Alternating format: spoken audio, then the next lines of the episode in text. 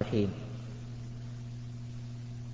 عليه وعن أنس رضي الله عنه أن رسول الله صلى الله عليه وسلم دخل على دخل على ابنه إبراهيم رضي الله عنه وهو يجود بنفسه فجعلت عينا رسول الله صلى الله عليه وسلم تذرفان فقال له عبد الرحمن بن عوف وأنت يا رسول الله؟ فقال يا ابن عوف إنها رحمة. ثم أتبعها بأخرى فقال إن العين تدمع والقلب يحزن ولا نقول إلا ما يرضي ربنا. وإنا لفراقك يا إبراهيم لمحزونون. رواه البخاري وروى بعضه مسلم.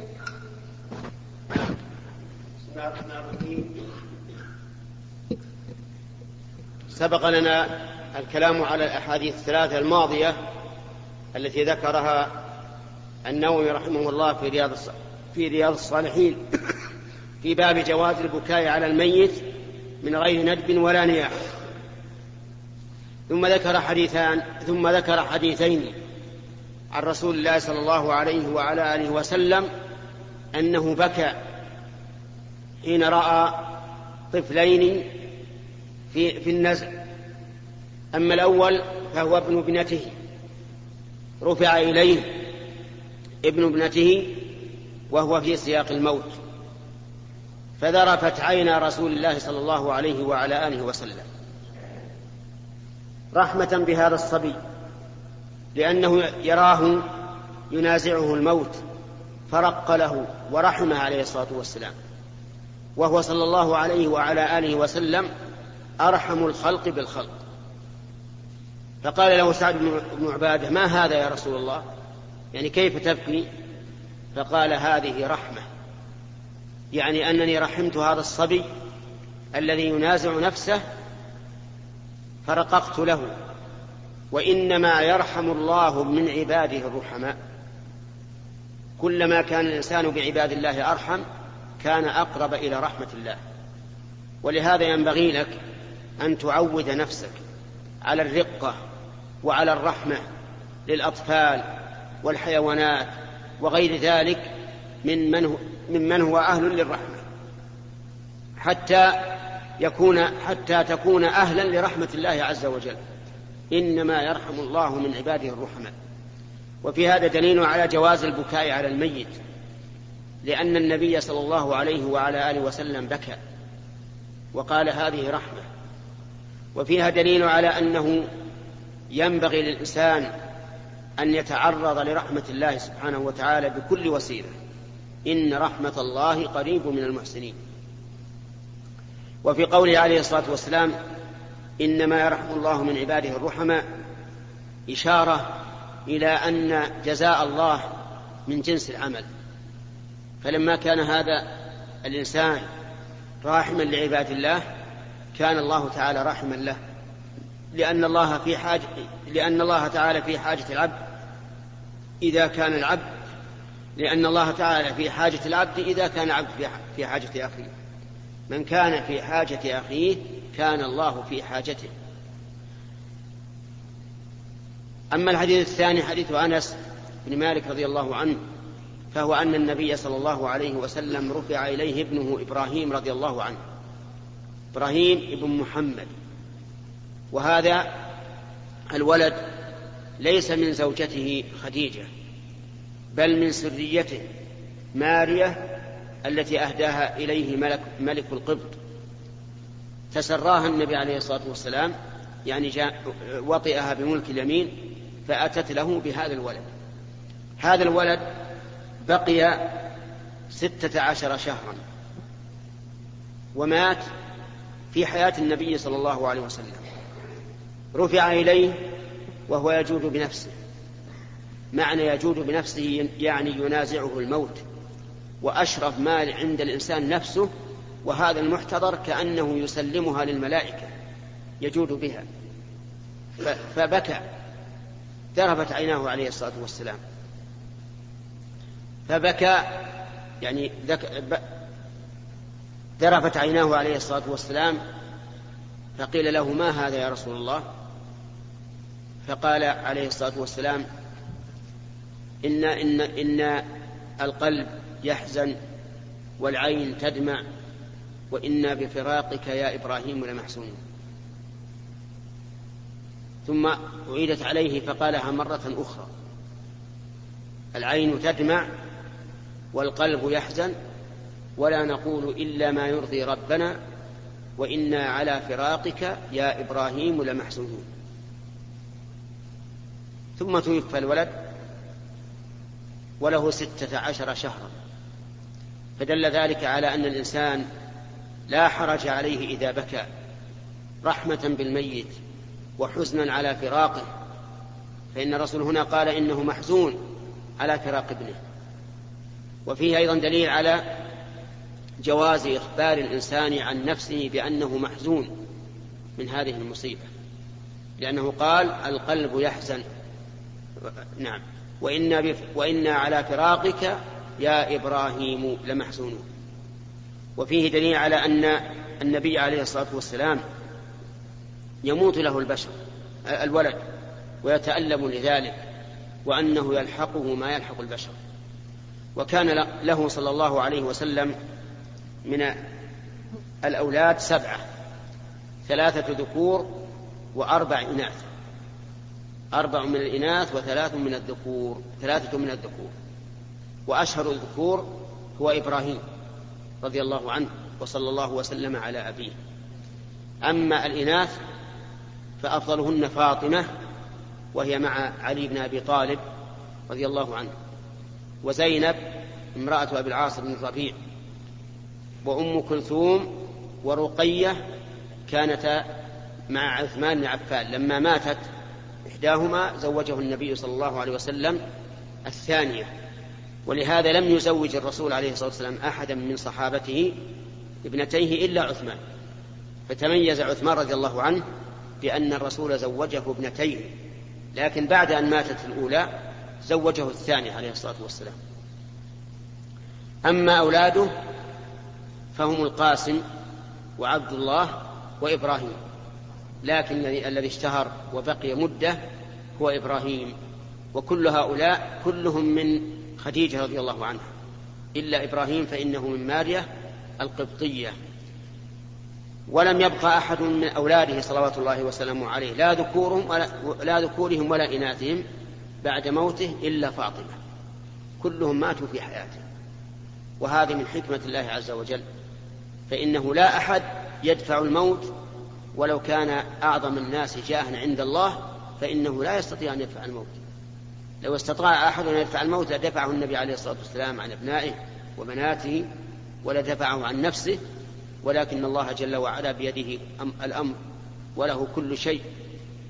ولن يؤخر الله نفسه. بسم الله الرحمن الرحيم. الحمد لله رب العالمين والصلاة والسلام على نبينا محمد وعلى آله وصحبه أجمعين.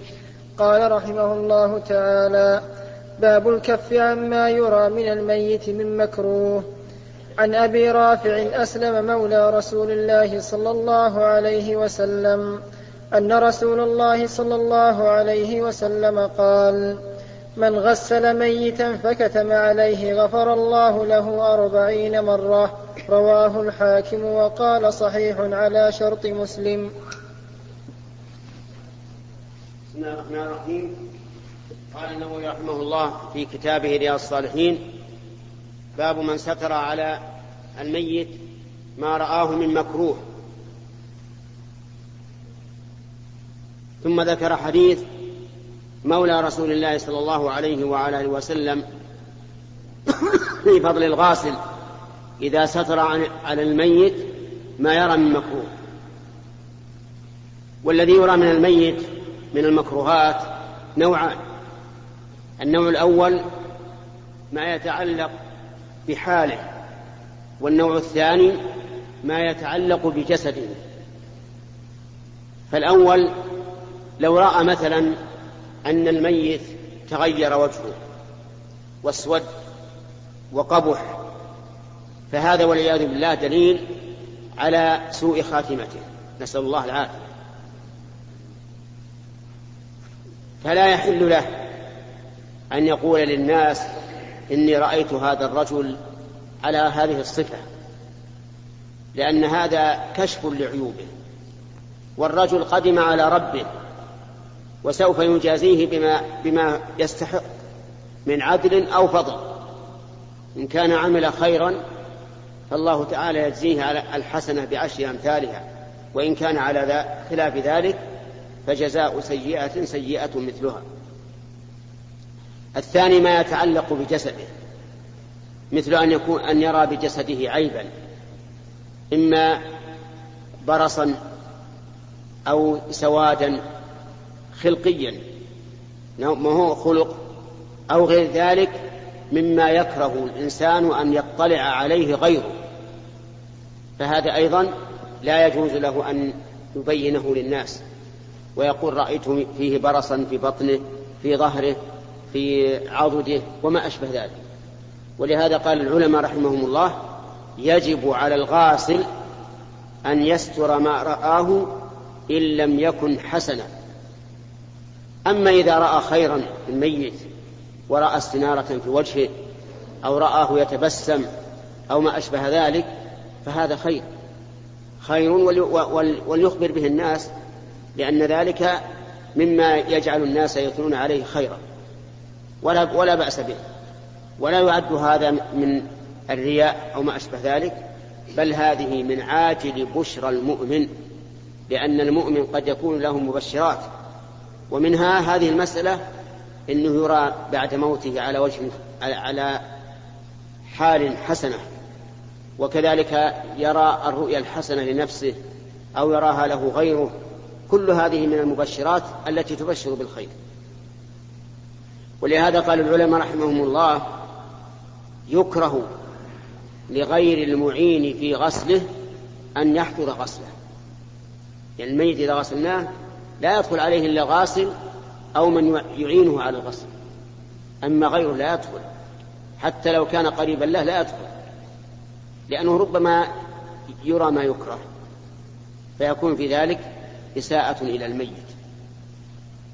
والله الموفق الحمد لله رب العالمين والصلاة والسلام على نبينا محمد وعلى آله وصحبه أجمعين. قال رحمه الله تعالى باب الصلاة على الميت وتشييعه وحضور دفنه وكراهة اتباع النساء الجنائز.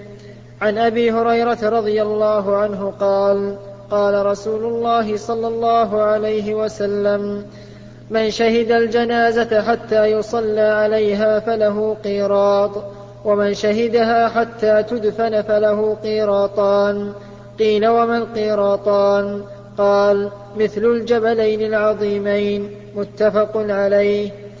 وعنه رضي الله عنه أن رسول الله صلى الله عليه وسلم قال من اتبع جنازة مسلم إيمانا واحتسابا وكان معه حتى يصلى عليها ويفرغ من دفنها فإنه يرجع من الأجر بقيراطين كل قيراط مثل أحد ومن صلى عليها ثم رجع قبل أن تدفن فإنه يرجع بقيراط. رواه البخاري. وعن أم عطية رضي الله عنها قالت نهينا عن اتباع الجنائز ولم يعزم علينا. متفق عليه. قال المؤلف رحمه الله في كتاب رياض الصالحين باب تشييع الجنازة والصلاة عليها ودفنها يعني استحباب ذلك وكراهة ذلك للنساء.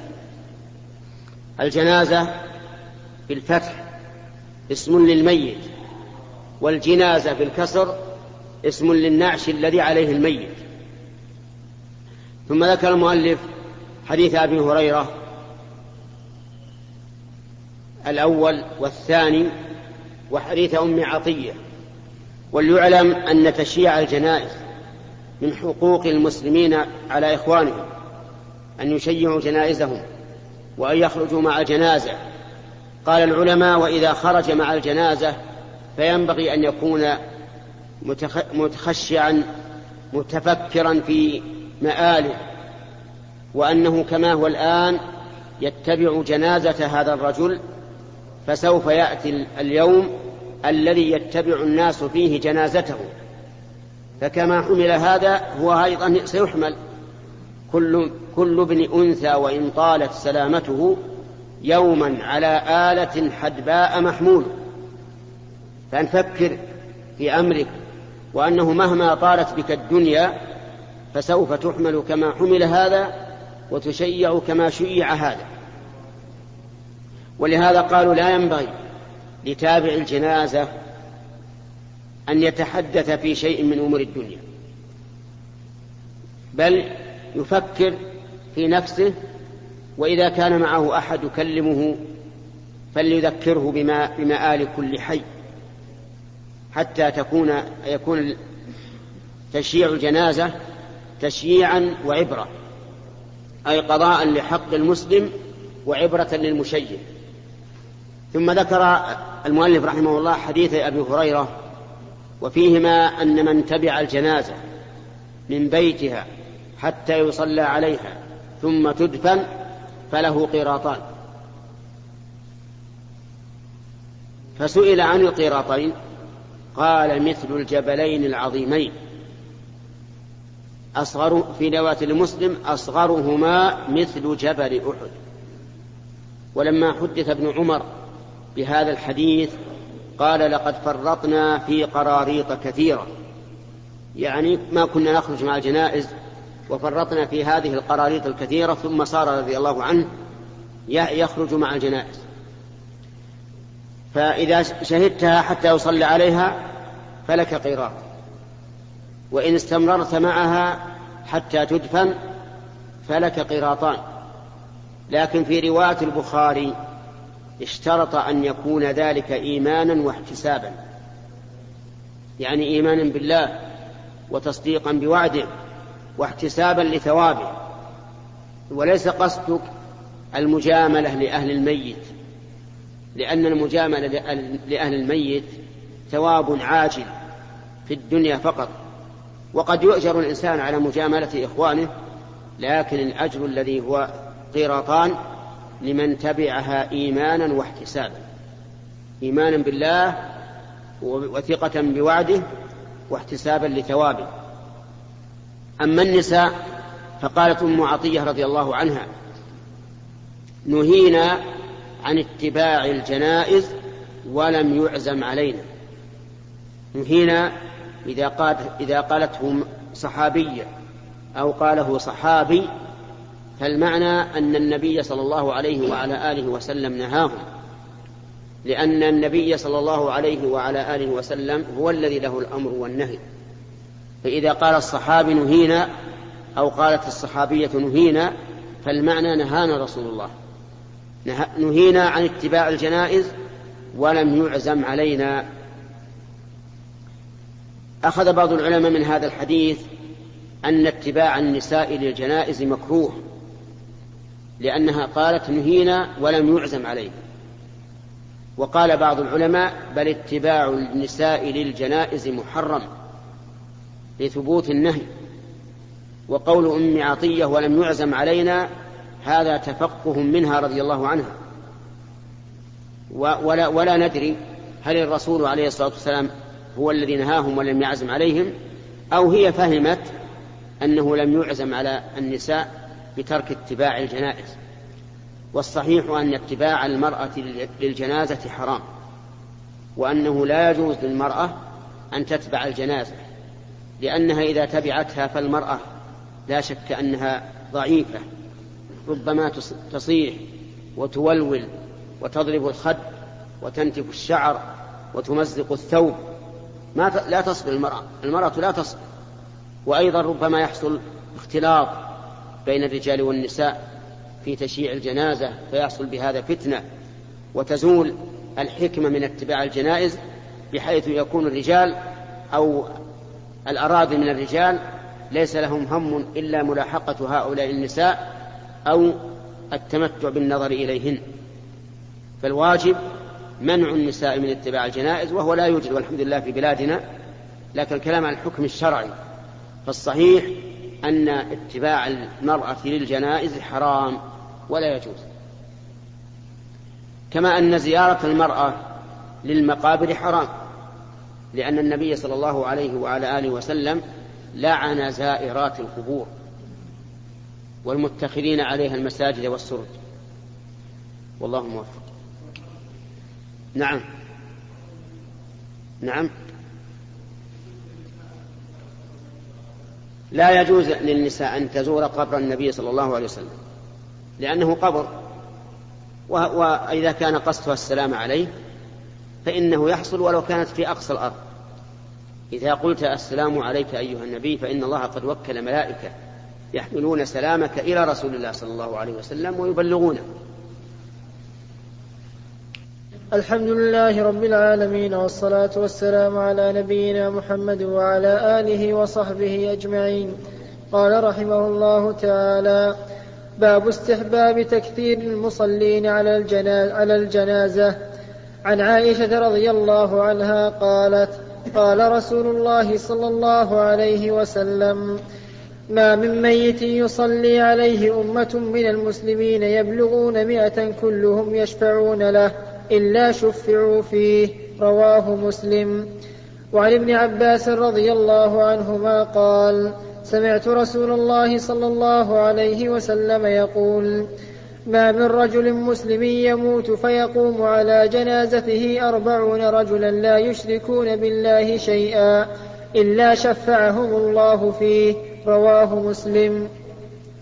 وعن مرثد بن عبد الله اليزني قال كان مالك بن هبيرة رضي الله عنه إذا صلى على الجنازة فت فتقال الناس فتقال الناس عليها جزاهم عليها ثلاثة أجزاء ثم قال قال رسول الله صلى الله عليه وسلم من صلى عليه ثلاثة صفوف فقد أوجب رواه أبو داود والترمذي وقال حديث حسن.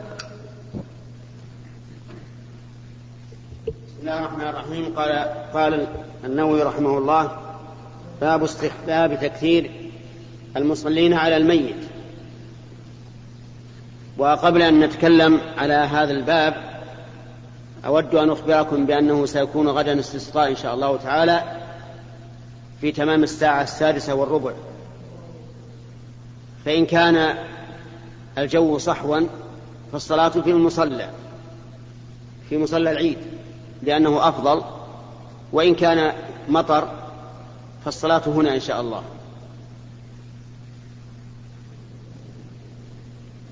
ثم ذكر المؤلف رحمه الله ثلاثة أحاديث.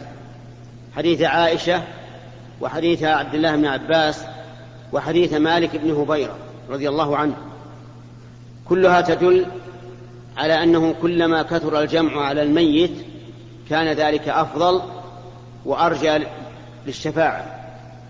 ففي حديث عائشة أنه من صلى عليه طائفة من الناس يبلغون مئة يشفعون له إلا شفعهم الله فيه.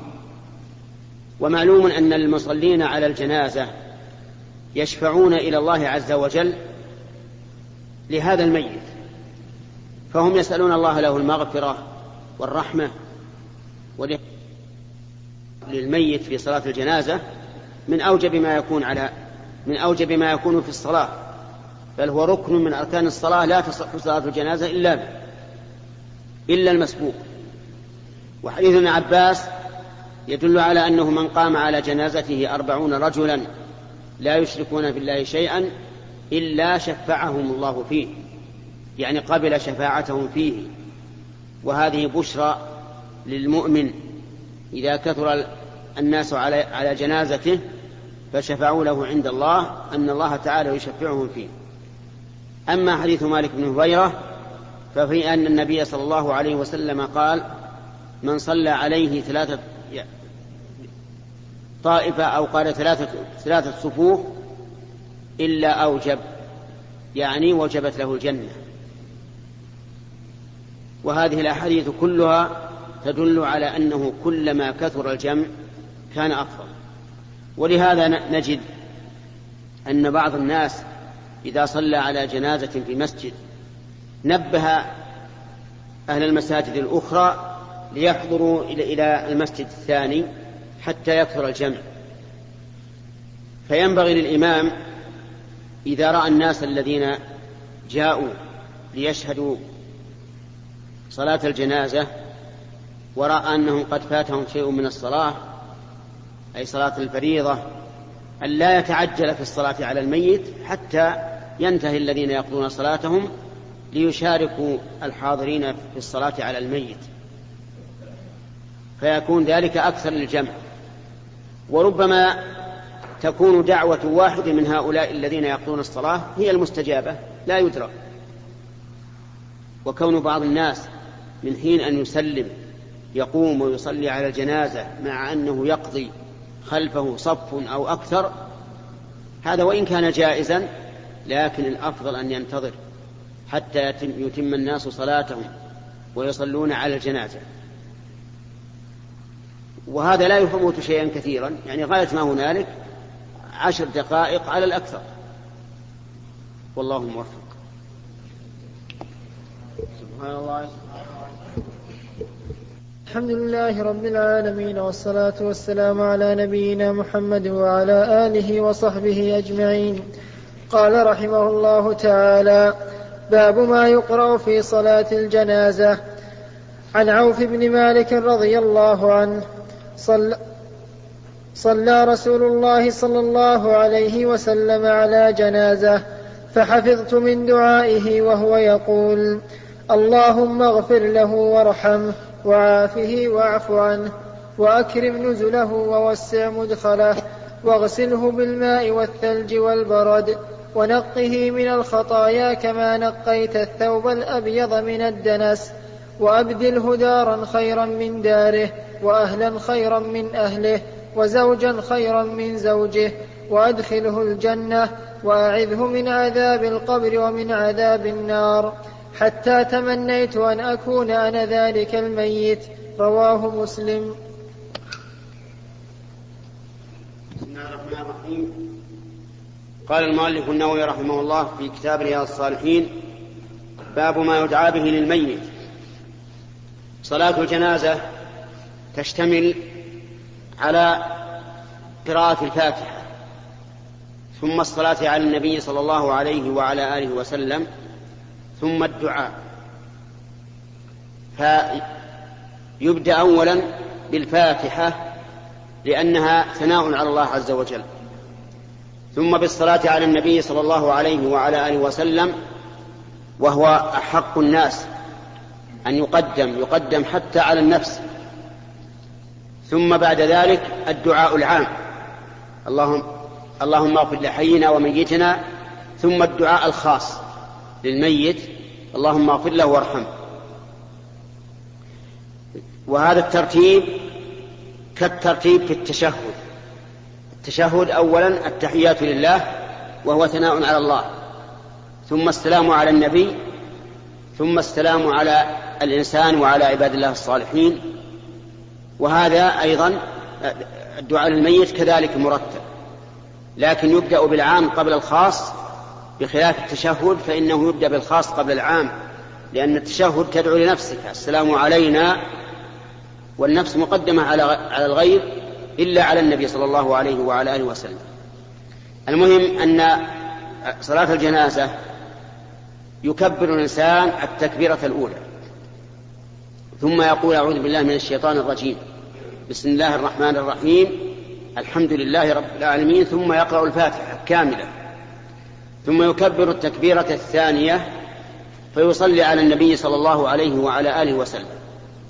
وأحسن ما يصلى به عليه ما علمه أمته. اللهم صل على محمد وعلى آل محمد كما صليت على إبراهيم وعلى آل إبراهيم إنك حميد مجيد. اللهم بارك على محمد وعلى آل محمد كما باركت على إبراهيم وعلى آل إبراهيم إنك حميد مجيد. ثم يكبر الثالثة فيدعو لعامة المسلمين. اللهم اغفر لنا اللهم اغفر لحينا وميتنا وشاهدنا وغائبنا وصغيرنا وكبيرنا. ثم يدعو للميت. الدعاء الخاص. ومنه ما في حديث عوف بن مالك رضي الله عنه أن النبي صلى الله عليه وسلم صلى على جنازة فحافظ من دعائه اللهم اغفر, اللهم اغفر له وارحمه وعافه واعف عنه وأكرم نزله. نزله يعني ضيافته يعني أكرمه في ضيافته لأن الميت يكون ضيفا على الله عز وجل. إذا انتقل من هذه الدنيا فإنه يكون في قبره معذبا أو منعما. فيقول أكرم نزله وأوسع مدخله ويجوز مدخله يعني أوسع قبره لأنه يدخل فيه. أكرم نزله وأوسع, مدخله واغسله بالماء والثلج والبرد. اغسله يعني طهره من الذنوب. بالماء والثلج والبرد ذكر الثلج والبرد لأنه بارد وذكر الماء لأن به النظافة والذنوب. أجرنا الله وإياكم منها. عقوبتها حارة. فناسب أن يقرن مع الماء الثلج والبرد. فيحصل بالماء التنظيف ويحصل بالثلج والبرد التبريد. ونقه من الخطايا كما ينقى الثوب الأبيض من الدنس. يعني نظفه تنظيفا كاملا من الخطايا كما ينقى الثوب الأبيض من الدنس من الوسخ. وذكر الثوب الأبيض لأنه هو الذي تظهر فيه أدنى دنسة تظهر فيه. فإذا كان الثوب الأبيض نقيا فمعناه أنه ليس هناك دنس إطلاقا بخلاف الثوب الأسود والأحمر. والأخضر وما أشبه ذلك فإنه ليس كالأبيض تبين به الدنسة بيانا واضحا. اللهم أبدله دارا خيرا من داره لأنه انتقل من دار الدنيا إلى دار البرزخ. ودار الدنيا كما نعلم دار محن وأذى وكدر. فيقول أبدله دارا خيرا من داره ليكون منعما في قبره وأهلا خيرا من أهله. أهله ذووه كأمه وخالته وبناته وأبيه وابنه وما أشبه ذلك. وزوجا خيرا من زوجه. زوجا خيرا من زوجه يعني زوجة خيرا من زوجته. وذلك بالحور العين. وكذلك بزوجته في الدنيا لأن الإنسان إذا تزوج امرأة في الدنيا وماتت على الإيمان فإنها تكون زوجته في الآخرة. فإن قال قائل كيف تكون خيرا من زوجته في الدنيا؟ وهي واحدة قلنا خيرا منها في الصفات والجمال وغير ذلك. وأدخله الجنة وأعذه من عذاب القبر وعذاب النار. كل هذا دعاء يدعو به الإنسان للميت وينبغي أن يخلص الإنسان للميت في, في هذا الدعاء. فإن كانت امرأة فإنه يقول اللهم اغفر لها وارحمها وعافها واعف عنها يعني بضمير المؤنث. فإن كان لا يدري هل هي ذكر أو أنثى فإنه مخير إن شاء قال اللهم اغفر له يعني لهذا الشخص. والمرأة تسمى شخصا. أو اللهم اغفر لها أي لهذه الجنازة. والجنازة تطلق على الرجل وعلى المرأة. فهو إن كان يعلم أنه ذكر ذكره. إن كان يعلم أنه أنثى أنثه. وإن كان لا يدري جاز أن يذكره وجاز أن يؤنثه. فإن ذكره فالمعنى يغفر له أي لهذا الشخص الذي بين أيدينا. أو يقول اغفر لها أي لهذه الجنازة. وجنازة تطلق على الرجل والمرأة. والله موفق. الحمد لله رب العالمين والصلاة والسلام على نبينا محمد وعلى آله وصحبه أجمعين. نقل المؤلف رحمه الله تعالى في سياق الأحاديث في باب ما يقرأ في صلاة الجنازة. عن أبي هريرة وأبي قتادة وأبي إبراهيم الأشهلي عن أبيه. وأبوه صحابي رضي الله عنهم عن النبي صلى الله عليه وسلم أنه صلى على جنازة فقال اللهم اغفر لحينا وميتنا وصغيرنا وكبيرنا وذكرنا وأنثانا وشاهدنا وغائبنا اللهم من, أحييته منا فأحيه على الإسلام ومن توفيته منا فتوفه على الإيمان. اللهم لا تحرمنا أجره ولا تفتنا بعده. رواه أبو داود والترمذي. وعن أبي هريرة رضي الله عنه قال سمعت رسول الله صلى الله عليه وسلم يقول إذا صليتم على الميت فأخلصوا له الدعاء. رواه أبو داود. هذا الحديث فيما يدعى فيما يدعى به في صلاة في الصلاة على الميت. وقد سبق حديث عوف بن مالك رضي الله عنه في الدعاء الخاص للميت. أما هذا الدعاء الذي ذكره المؤلف رحمه الله فهو الدعاء العام. يقول المصلي على الميت اللهم اغفر لحينا وميتنا وصغيرنا وكبيرنا وذكرنا وأنثانا وشاهدنا وغائبنا وهذه الجمل يغني عنها جملة واحدة. لو قال اللهم اغفر لحينا وميتنا شمل الجميع لكن مقام الدعاء ينبغي فيه البسط والتفصيل لأن الدعاء كل جملة منه عبادة لله عز وجل. وإذا كررته ازددت بذلك ثوابا. قول لحينا وميتنا يشمل الحي الحاضر والميت القديم والميت في عصره وصغيرنا وكبيرنا. كذلك أيضا يشمل الصغير والكبير الحي والميت. وذكر الصغير مع أن الصغير لا ذنب له من باب التبعية وإلا فإن الصغير ليس, ليس له ذنب. حتى يسأل له المغفرة. وذكرنا وأنثانا مثلها عامة. وشاهدنا وغائبنا الحاضر والمسافر مثلا. اللهم من أحيته منا فأحيه على الإسلام. ومن توفيته فتوفه على الإيمان. الحياة ذكر الإسلام وهو الاستسلام الظاهر. وأما الموت فقال توفه على الإيمان لأن الإيمان أفضل. ومحله القلب والمدار على ما في القلب عند الموت وفي يوم القيامة. اللهم لا تحرمنا أجره ولا تفتنا بعده. لا تحرمنا أجره يعني بالصلاة عليه لأن الإنسان يؤجر بالصلاة على الميت وقد سبق أن من شهدها حتى يصلى عليها فله قيراط. ومن شهدها حتى تدفن فله قيراطان هذا أجر.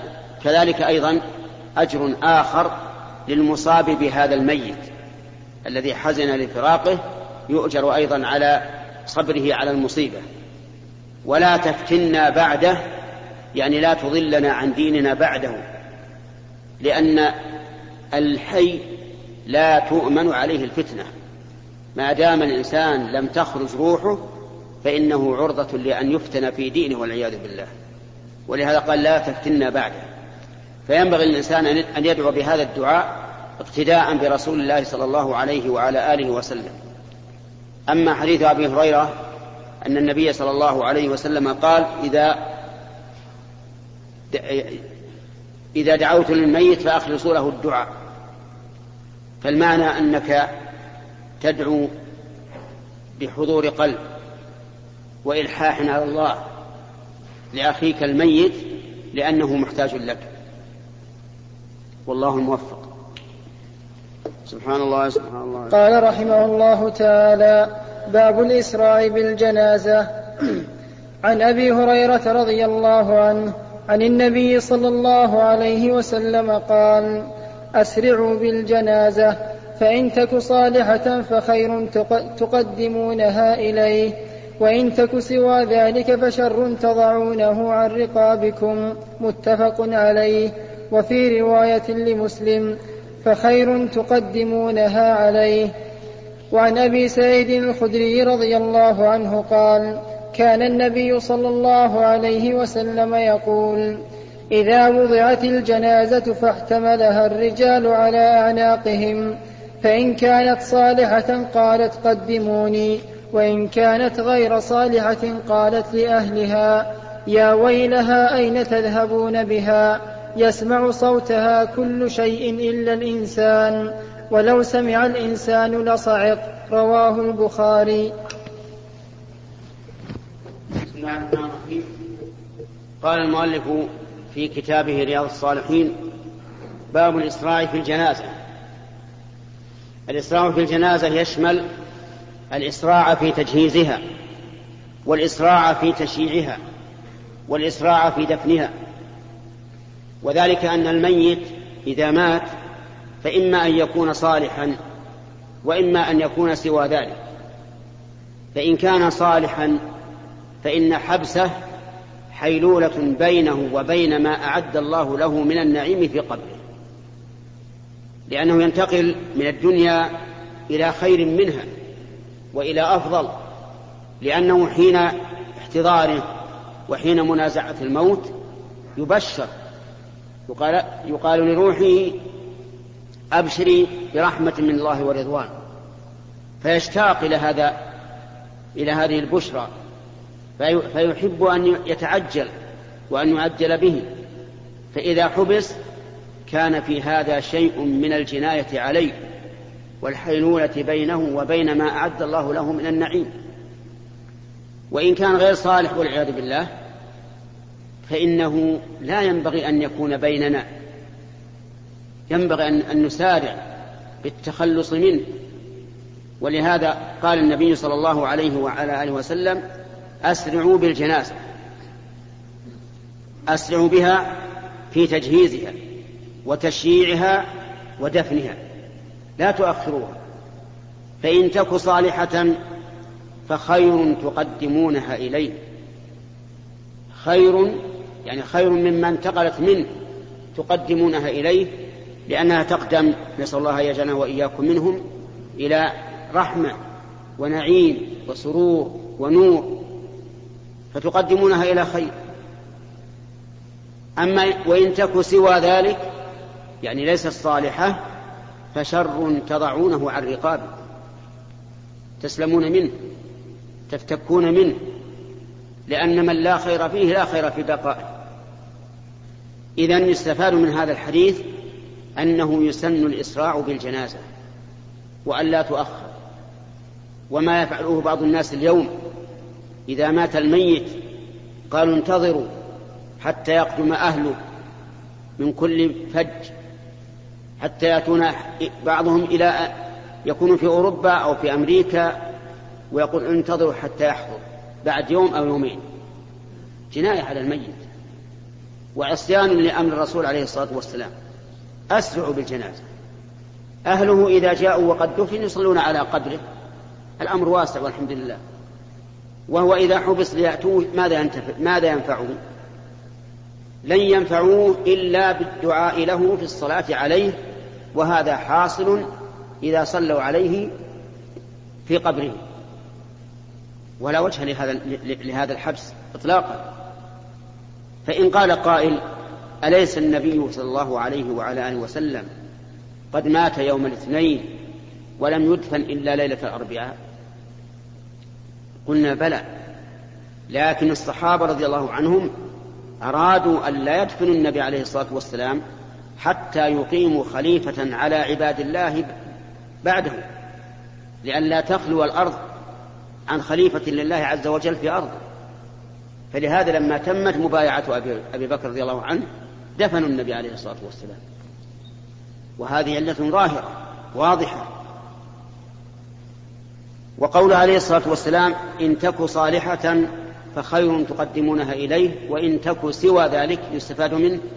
أنه ينبغي أن يعبر عن الألفاظ السيئة بما يدل عليها بدون سوء لأنه قسيم الصالحة الفاسدة لكنه صلى الله عليه وعلى آله وسلم عدل عن كلمة إن تك فاسدة إلى قوله وإن تك سوى ذلك وهذا من باب التأدب في اللفظ وإلا فالمعنى واحد والتأدب في اللفظ له شأن عجيب. انظر إلى قوله تعالى عن الجن وأنا لا ندري أشر أريد بمن في الأرض أم أراد بهم ربهم رشدا. لما أرادوا الخير أضافوه إلى من؟ إلى الله. أم أراد بهم ربهم رشدا. والشر قالوا أشر أريد. ما قالوا أشر أراده الله؟ مع أن الله مريد للخير والشر.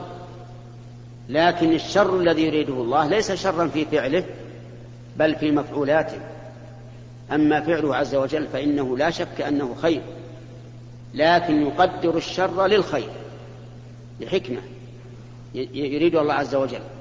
فالمهم أنه ينبغي الإنسان أن يتأدب في صياغة الألفاظ من غير إخلال بالمعنى. ويذكر أن ملكا من الملوك رأى رؤيا رأى أن أسنانه قد سقطت. واهتم لذلك أسنانه سقطت فجمع الذين يعبرون الرؤيا يعني الذين يفسرونها. فقال له واحد إن حاشيتك تموت. حاشية تموت. فسر الرؤيا سقوط الأسنان بموت حاشيته وأهله. ففزع الملك و ولم يعجبه هذا التفسير فأمر بالرجل فجلد. من فضلك اقلب الشريف. ثم دعا آخر وقال له إنه رأى أن أسنانه سقط